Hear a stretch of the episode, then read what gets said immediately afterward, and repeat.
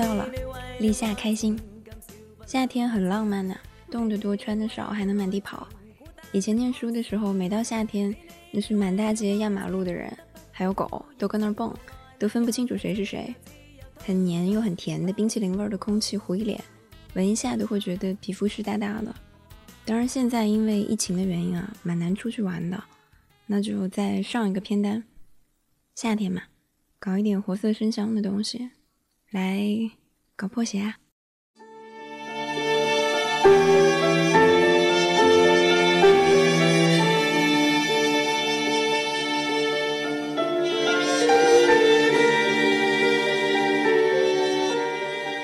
首当其冲第一部，最老、大众知名度最高。但真的很经典的意大利剧情片《午夜守门人》，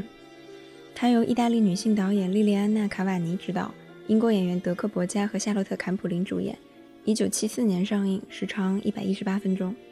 它讲了一场于公于私都跟权力有关的事故，两位主要人物一男一女，是政治上的立场对立方，一位是纳粹军官，一个是被抓进集中营的波兰女孩。他们在集中营里面遇见。女孩穿着娃娃领的裙子，抱了一只毛绒小熊，可能是被女孩身上一些说不清的气质吸引了。军官以特权交换身体，主动的、半强迫的跟他结成了一对身份暧昧的性伴侣。集中营里的日子可能有一点不便成婚，但是战争很快结束了。当年的军官如今一下就成了需要被审判的囚犯。为了逃避新世界秩序的追捕，他隐姓埋名。藏进一家酒店当了个门房，女主则嫁作人妇，成了养尊处优的太太。也是一次很偶然的机会，这两个人在这家酒店又遇见了，并且爆发出了一股狰狞的、混合了性欲和新仇旧恨的，竟然有几分像爱情的戾气。导演用了一个长镜头拍他们的这场重逢戏，拍这两个人从扭打到抱到一块儿滚在地毯上，怎么说呢？就嗯，看着挺野生的。就像那种小动物之间混合了暴力欲望、死亡欲望和情欲的东西，真的还挺有说服力。不过说到性啊，不太清楚为什么在一些电影评分论坛，这部片被标记成了情色片。全片捋下来，其实露骨的镜头屈指可数。当然，这也不意味着说这部电影不性感啦，相反，它其实挺阴冷，而且挺风骚的，有一种暗流涌动的、让人又凉又痒的性感，很像夹了一块冰。划过你手背上的皮肤，全片唯二显得有几分分量的性意味镜头，啊，一场是酒店重逢，另外一场是闪回片段里一段很著名的带了一点 SM 意味的舞蹈长镜头。他们那个时候在集中营里，军官们喝酒聚会，作为长官情人的女主角就被叫来助兴，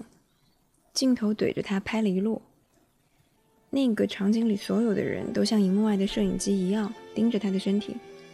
他剃了平头，赤裸上身，摘下了长官的军帽，戴着帽子转着圈儿，削过穿着军服的一大帮男人。当然，这儿就不得不说，饰演女主角的演员夏洛特·坎普林的确非常贴合这个角色。镜头里，她形销骨立，轮廓清晰，一双绿眼睛深陷在铁青的眼窝里，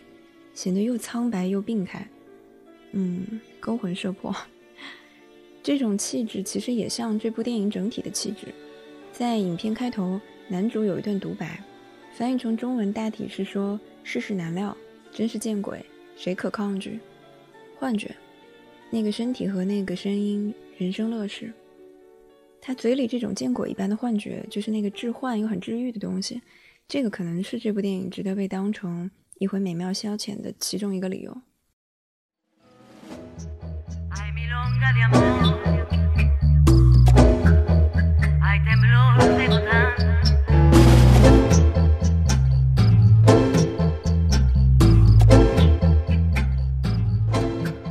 下一部剧情片《汤姆在农场》，二零一三年上映，由年轻的加拿大魁北克法语区艺术青年泽维尔多兰执导。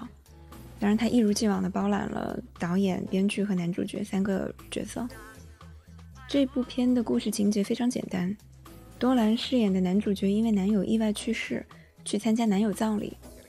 他驱车去往从未去过的远离城市的男友家，第一次结识了他的哥哥和母亲。在借宿他们家的这几天里，他很快发现这个闭塞小镇野蛮、荒凉和暴力的一面，开始想办法逃离。但也就是在这个过程当中，在他与过世男友的哥哥之间，逐渐的出现了一些难以定义的、带有一些操控属性的、移情意味的，还有莫名依恋感觉的纠葛情绪。除了幽闭恐惧症患者可能不大适合看这部片，其他人群看这个故事都没有什么障碍。挺好懂的，可能它好也好在这儿，多兰用一种很通俗的方式呈现了一个其实还有几分微妙和奇情的故事。性别或者取向什么的，在这个故事里显得不再重要。导演设计了一个有一点极端的情景实验给你看，给你看身心孤独，身心孤独如何能把一个人逼疯，以及把一个人逼疯之后，这个人对于情感和性的胃口可以演变成什么样。以片中人为例。片中男友的哥哥的这个角色是一个受困于穷乡僻壤和衰弱母亲的农夫，因为环境的极度闭塞和人际关系的极度缺失，他表面很强势，但内心挺孱弱的，时常处于一种无措然后失语的状态里。在这个条件下，他想要抓住随便的一个什么东西来作为精神的依傍，就显得顺理成章。男主角恰好出现了，那他就成为了那个人。剧情之外，值得一提的是这部片的视听语言，嗯，跟多兰其他那些冒着粉红泡泡的大大卷风格的小电影相比，他们在农场明显要粗粝和冷冽很多。它的剪辑节奏很快，短镜头拼贴很多，通俗的讲来就是比较得劲儿。然后最后提一嘴八卦啊，片中有一场两位男主在谷仓里跳 tango 的戏，那个场景是多兰向王家卫的《春光乍泄》致敬。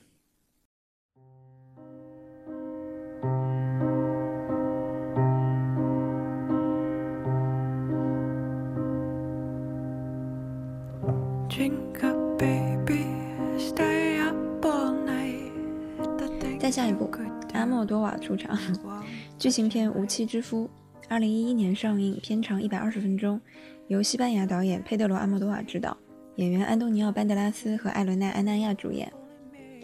嗯，这几乎是一部伦理片。阿莫多瓦一如既往地讲了一个故事会风格的奇情故事。片中的男主角是一个事业有成，但是丧妻丧女的中年整形医生。出于报复，他囚禁了奸杀他女儿的男孩，拿他当做实验对象，用一系列的手术将他改造成了一个样貌跟自己死去妻子几乎一模一样的女人。但是可能很多事情都一样，一旦把时间拉长了，其实没有办法避免他可能出现一些变化。尽管听上去难以置信吧，但是医生和实验对象这两个从各个层面都关系很扭曲的人，在医生的房子里一共共同生活了好几年。成了一对实质上的情人，在对彼此都怀有警惕的同时，两个人其实都对对方生出了一点奇异的默契和依赖感。这种默契流露在有这两人出现的几乎任何一帧镜头里，就类似于说你一眼就能看出来他俩之间有点什么。结局就先不剧透啊，但是风格上这部片很硬气，也挺时髦的，有很多给剪得很紧凑的短镜头，同样又是封闭空间里面的心理博弈。是那种很易看的电影，门槛不高。如果相比阿莫多瓦的其他作品，它没有那么柔情，整体可能会更接近常规概念里面的英文电影。当然，这个也不妨碍了，就是这个片它有自个儿与众不同的、有一点诡异的浪漫。毕竟是阿莫多瓦嘛，有任何一点情感出现的时候，都是要给予大张旗鼓的肯定的。最后推荐一下这部电影的原著小说《狼蛛》，嗯，很行。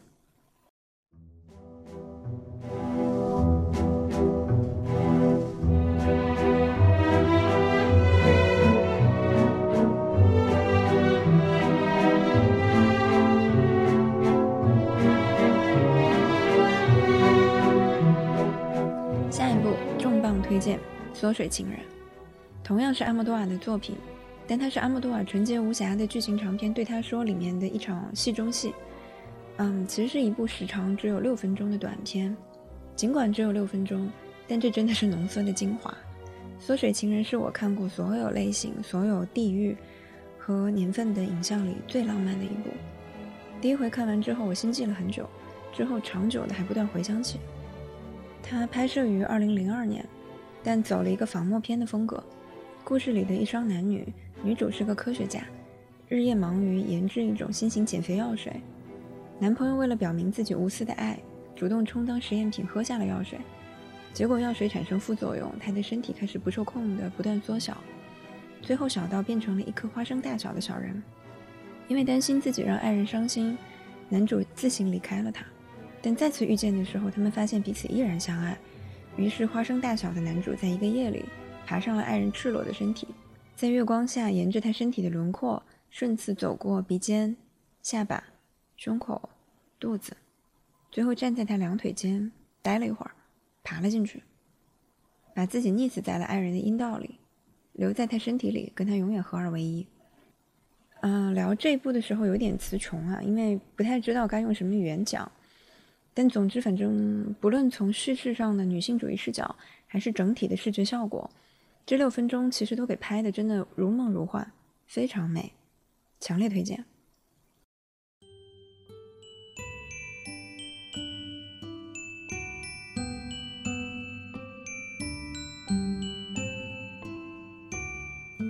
最后一部法国片《两小无猜》，由法国导演杨缪塞尔执导，二零零三年上映。片长九十三分钟，这部片我每年都会回看一遍，是我的贺岁片。关于它的中文名被翻成了这么一个小清新的风格，嗯，我一直都有点意见。直接翻译过来，原本应该叫“敢不敢”，是个一对男女彼此试探又相互折磨的现代黑童话。男女主角从小一块长大，很早就互有好感，但是谁也不敢说破，就一直你来我往的互相推拉。他们俩有一个铁盒。每次向对方扔它，问一句敢不敢，就可以提一个很过分的要求，但对方一定要去做。这个游戏被他俩拿来对峙了十来年，越玩越大，互相伤害的程度也逐步升级，最后就升级成要求对方在婚礼上逃婚，和要求对方蒙上双眼站上铁轨等火车过来，但是不叫他躲开。铁轨这一把闹翻之后，他们俩约定十年不见，期间双双与别人都结了婚。